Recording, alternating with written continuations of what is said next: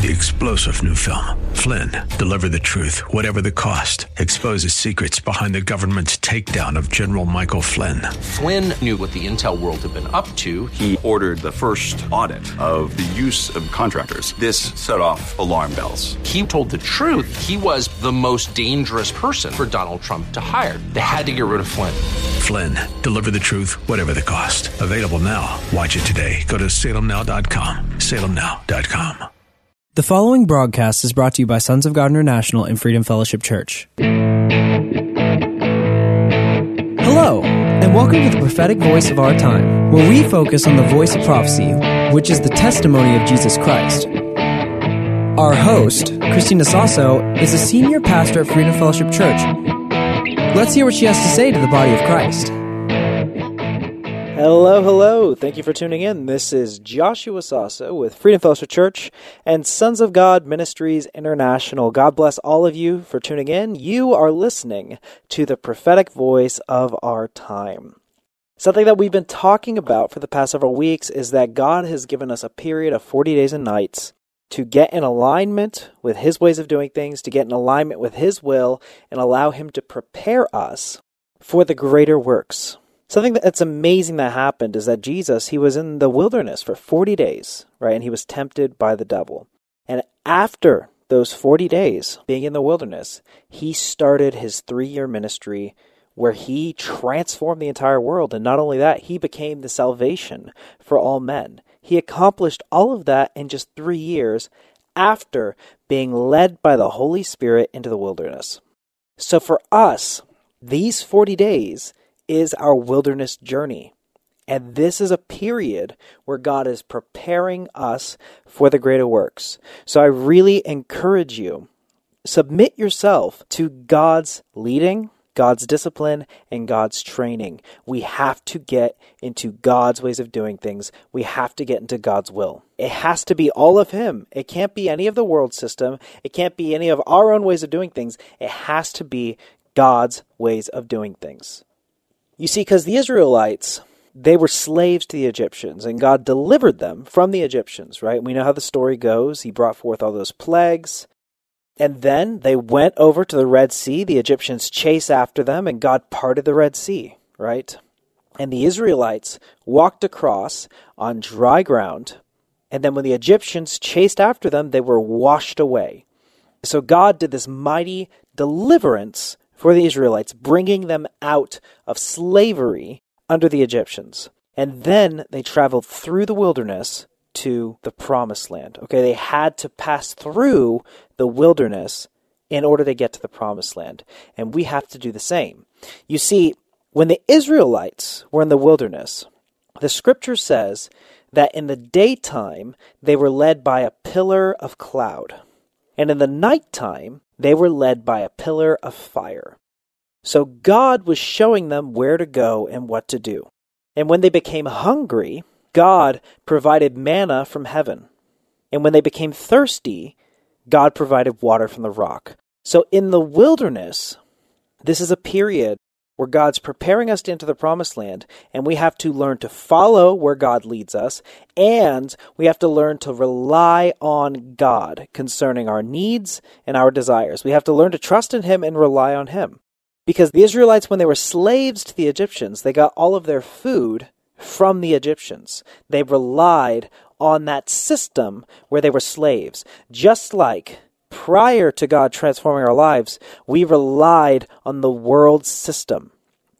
Okay? And so there's this adjustment period that happens in the wilderness where you have to unlearn, where you're not relying on the Egyptian system, that system where you were slaves. You have to learn to rely on and trust in God, and you cannot enter the promised land until you've graduated from that.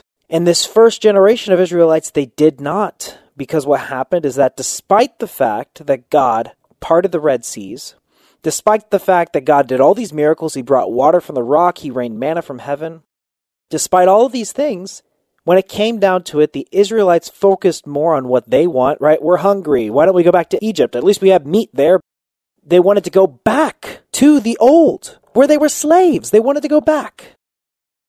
And not only did they focus on their desires and their wants, But they also focused on the obstacles ahead of them because when God sent spies into the promised land, the thing that they focused on was that, oh, there's giants in the land and they're well fortified and we look like locusts to them. It's impossible, right? They became afraid. They didn't trust in God. And so God had to wait for the next generation. And something that God has said in this season is that the baton has been passed now to the new generation of believers that are going to take the mantle and they are going to be a part of the transfer of wealth, influence, and affluence for the glory of God and the benefit of his people. So, this is something that we have to understand. When you're in the wilderness, it's not that you don't know where you're going, right? It's not that you're not hearing from God. That's not what the wilderness is about. You see, because the Israelites, when they were in the wilderness, they were being led by God. God showed up as a pillar of cloud during the day and a pillar of fire by night. They knew exactly where they were going, okay? Because some Christians, when they say, oh, I'm, you know, in the wilderness right now, I'm having a wilderness experience, when they say that, what they really mean is, right, I'm not hearing from God. I don't know where I'm going. I'm lost. I'm aimless. Or maybe I haven't been obeying God, right? So I've been out in the wilderness. That's not the wilderness journey.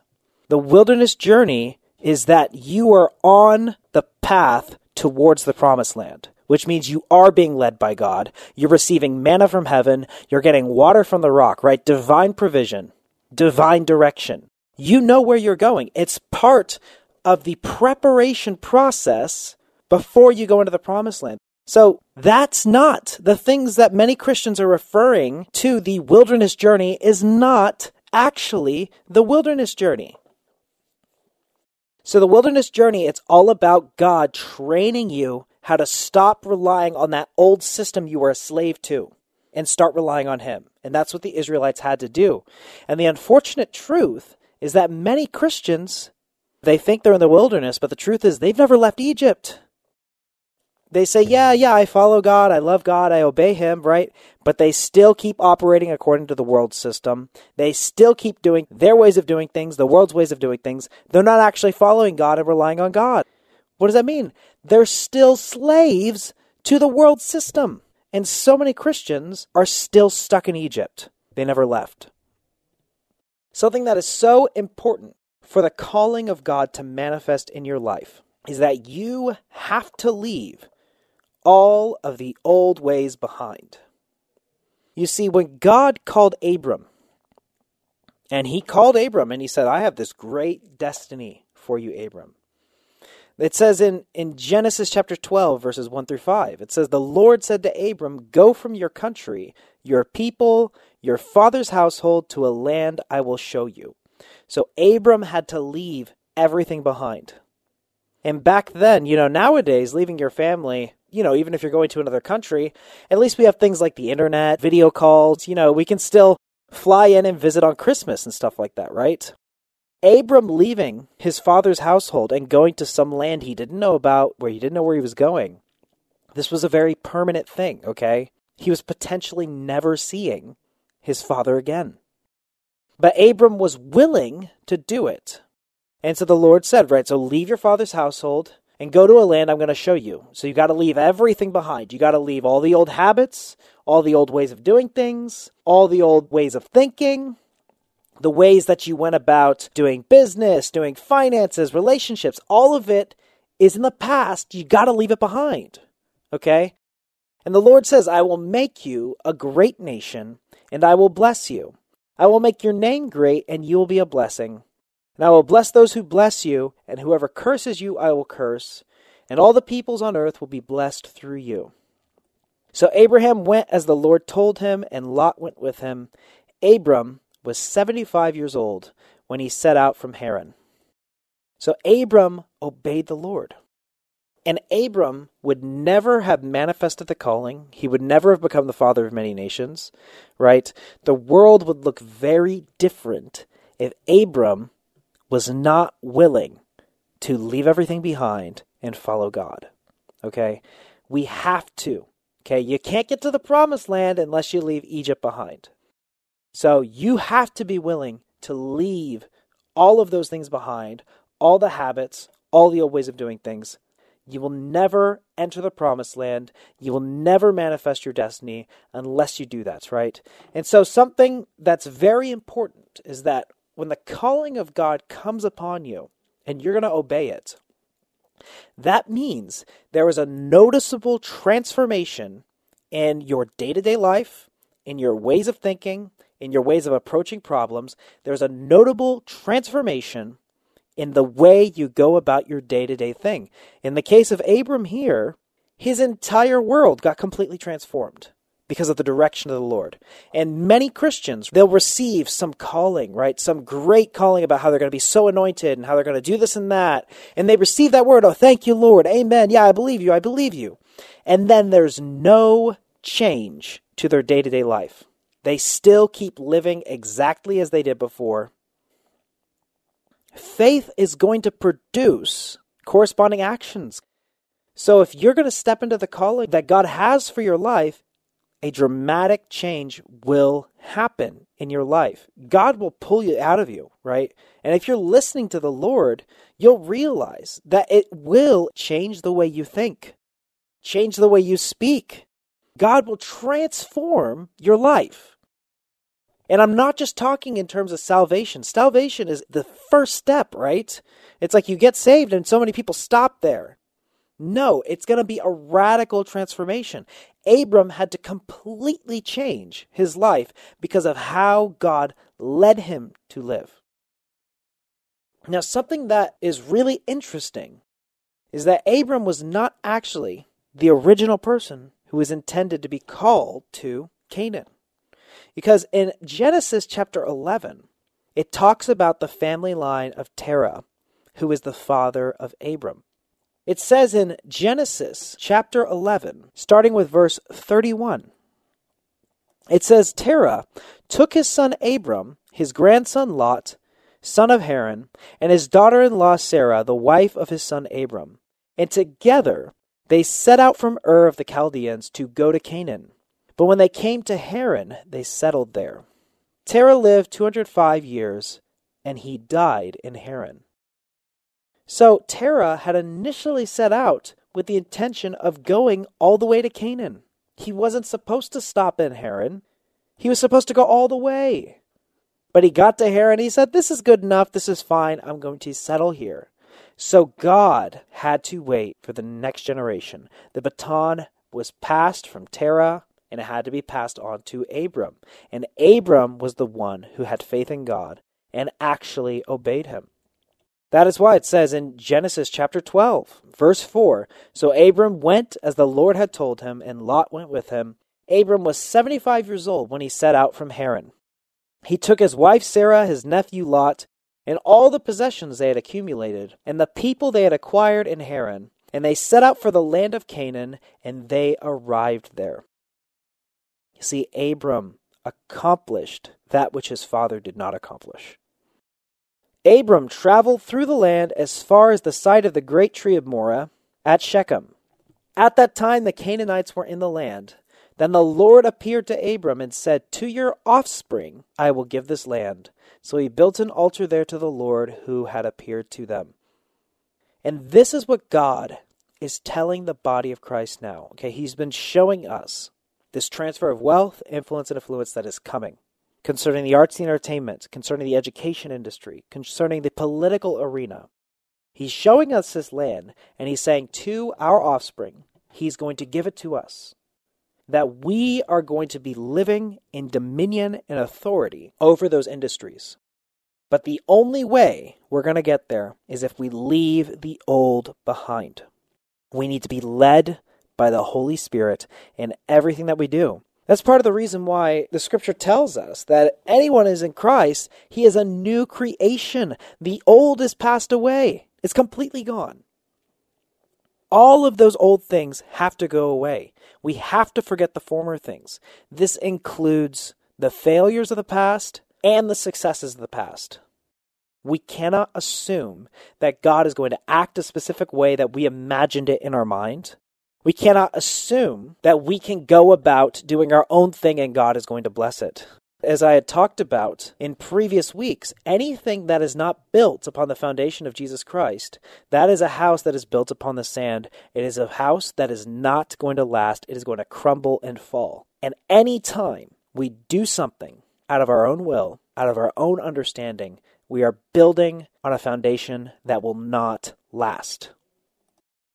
Are you guys getting this? So, this period of 40 days is something we need to take very seriously it is part of our preparation so that we can enter the promised land, okay?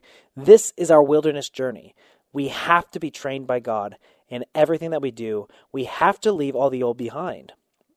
And something that's amazing. So, Abram was willing to leave behind his father's household, all of his relatives, his inheritance, all of those things. He left them behind to follow and obey God. And we have to do those same things. And the amazing thing is that Jesus was also the perfect example of somebody that was able to lay aside everything that they knew, everything that was familiar to them, and journey into the unknown where God would lead them. Because Jesus, he was willing to lay aside his own godhood. That's what the scripture says, that he laid aside his godhood to become born of a man. You talk about entering unfamiliar territory, right? everything that was familiar to him, everything that he was used to, it was gone. Now he has to live as a man. He has to live in the flesh. That's completely foreign to him. But he was willing to do it so that he could go to the cross, fulfill the Father's will, and bring salvation to the world. So let us be willing to lay aside those things that are familiar to us so that God can bring forth new things in our lives. And something that's going to happen is that God is going to raise up people, including those among you that are listening to the sound of my voice now. God is going to raise up God fearing, powerful, anointed men and women of God that are going to enter every industry the arts and entertainment, the technology industry, the political arena, education, real estate, fashion, all of these industries. God is raising people up now that they will step into those nations and take dominion. Because right now, those lands are being inhabited by people that are not a part of the kingdom of God. And this is exactly what the promised land looked like before the Israelites entered into it. It was overrun with people that did not know God and did not believe God. But God had predestined that this land was set aside for his people. And what God is going to do is that God is going to raise you up in such a manner that He is going to get the glory for it. And that nobody would be able to even question when they see what happened. They're going to know no, this was the hand of God. No man or woman can take credit for the things that were done here. This is what the Lord said to Moses in Exodus chapter 9, verse 16. The Lord said, But I have raised you up for this very purpose, that I might show you my power, and that my name might be proclaimed in all the earth. You see, God is raising us up so that all the nations of the world, all the people in the world, they will know the awesome and mighty power of the Lord Almighty. Something amazing about Abram is that a couple chapters down the line, it talks about how Lot got caught up in a war of sorts and it was carried off by multiple kings who had raided the kings of Sodom, the kings of Gomorrah, and some other kings. And Lot was carried off with the people and the possessions because he was living near there. So Abram, he gathers up his men and he's going to go rescue Lot. And it says in Genesis chapter 14, verses 16, he recovered all the goods and brought back his relative Lot and his possessions, together with the women and the other people. But after Abram returned from defeating Chedorlaomer and the kings allied with him, the king of Sodom came out to meet him in the valley of Shaveh, that is, the king's valley. Then it says, Then Melchizedek, king of Salem, brought out bread and wine. He was a priest of God the Most High. Then he blessed Abram, saying, Blessed be Abram by God Most High, creator of heaven and earth. And praise be to God Most High, who delivered your enemies into your hands. Then Abram gave him a tenth of everything. Okay, so this is Abram tithing to Melchizedek, and this happened before the law of Moses. And this is just a quick aside, but the scripture says that we are now priests forever according to the order of Melchizedek. Now, something that's amazing about Melchizedek it says that Melchizedek was king of Salem and he was a priest of God the Most High. Melchizedek was a king and a priest. As a priest, he would minister before God and get direction from the Lord. And as a king, he would exercise dominion over the land that he had influence over. And now, since we are now priests forever in the order of Melchizedek, we too are kings and priests, just as Melchizedek was. And we're expected to operate with authority and power, as a king does, and also minister before the Lord, hear from God, inhabit his holy presence as a priest does. That is part of our calling. Okay, so Abram gives a tenth of everything he can to Melchizedek. Then the king of Sodom said to Abram, Give me the people and keep the goods for yourself. Now, Sodom was asking this because when Abram went to rescue Lot, he ended up rescuing a bunch of the men and women of Sodom that had been carried off. The king of Sodom said, Look, we want our people back. You can keep all the goods, you can keep all the possessions. But I want you to listen here to the heart of Abram. It says, But Abram said to the king of Sodom, With raised hand, I have sworn an oath to Lord God the Most High, the Creator of heaven and earth, that I will accept nothing belonging to you, not even a thread or a strap of a sandal, so that you will never be able to say, I made Abram rich. I will accept nothing but what my men have eaten, and the share that belongs to the man who went me to Aner, Eshcol, Mamre, let them have their share. Now we know later on what happens with Sodom and Gomorrah. Their wickedness reaches such a tipping point that God brings judgment against them. Okay? So the kingdom of Sodom and the kingdom of Gomorrah, they are an example of kingdoms that operate with wickedness according to the world's system. And what happened is that Abram determined in his heart that he was not going to take the riches and the goodness that come from the world.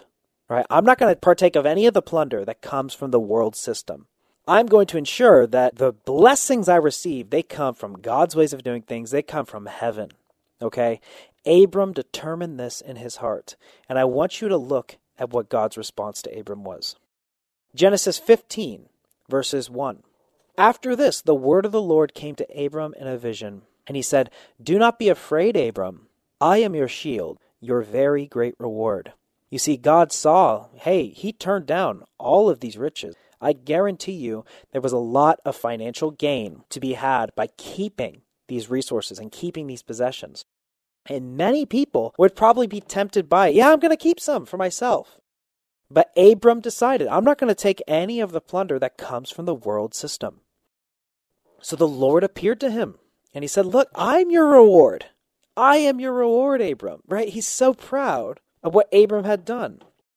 And God goes on to expand upon the promise that he had given to Abram, where he further expounds and he says, I want you to look at the stars, Abram, and see if you can count them. You see, your descendants will be as numerous as the stars. You see, after Abram did this, God went out to show him all these things. And he said, Your descendants are going to inhabit this land that I have destined for you. Okay? God's plan for Abram was far, far greater than anything he could have imagined for himself. But despite not really knowing the fullness of God's plan, Abram was willing to leave everything behind. He was willing to journey out into the wilderness and be led by God to a place he will show him. And God is calling for us to do the same. The truth is, God's plans for your life are far, far greater and far more magnificent and miraculous than anything you can imagine for yourself. Abram, who was later renamed to Abraham, became one of the most important figures in the Bible because of his faith in God, and we still feel the ripple effects of his obedience to this day. Why? Because he was willing to leave everything behind. He had faith in God, and he said, God, wherever you send me, I'm going to go there. Those people that are going to be a part of this transfer of wealth, influence, and affluence, they are going to be people that have faith like Abraham. Where when God calls them, it says, God, wherever you send me, I'm going to go there. Whatever you ask me to do, I'm going to do it. right? I'm willing to leave behind all the old ways of doing things, all the old habits, and follow you. Those are the people that God is going to use mightily in this generation, and they're going to transform the world in such a manner that the church has never seen in its history. So I hope you guys get this, and I hope you guys get motivated to really trust in God and follow Him anywhere He leads you. You will not regret it, not in the slightest. Well, I'm out of time for this week. God bless all of you for tuning in. Again, my name is Joshua Sasso, and you've been listening to the prophetic voice of our time. Thanks for tuning in. You've been listening to the prophetic voice of our time. We really hope you were blessed by today's episode. And if you were, we want to hear from you. You can call us at 210 695 1630, or you can email us at sogmi at outlook.com. That's S O G M I at outlook.com. And we really encourage you to visit our website, sogmi.org. That is S O G M I.org. That's where you can listen to previous episodes of this podcast and even support this podcast. We're supported by listeners just like you. So if you want to support this ministry, you can go to sogmi.org and hit the donate button. You can also send a check to P.O. Box 1579, Helotes, Texas 78023. Again, that is P.O. Box 1579, Helotes, Texas 78023. Three star general Michael J. Flynn, head of the Pentagon Intelligence Agency, knew all the government's dirty secrets. He was one of the most respected generals in the military. Flynn knew what the intel world had been up to. He understood its funding. He ordered the first audit of the use of contractors. This set off alarm bells. The explosive new documentary, Flynn, Deliver the Truth, Whatever the Cost, and covers the facts behind this scandal. Flynn told the truth. He was the most dangerous person for Donald Trump to hire. I find out the worst enemy that I'm going to face in my life is right here in America. They took my assessment and they wanted me to change it. And I was like, I'm not changing it. They had to get rid of Flynn. With in depth interviews, archival footage, and never before seen personal records of the man behind the headlines. I just felt like I was drowning. Flynn, deliver the truth, whatever the cost. Available now. Watch it today. Go to salemnow.com. Salemnow.com.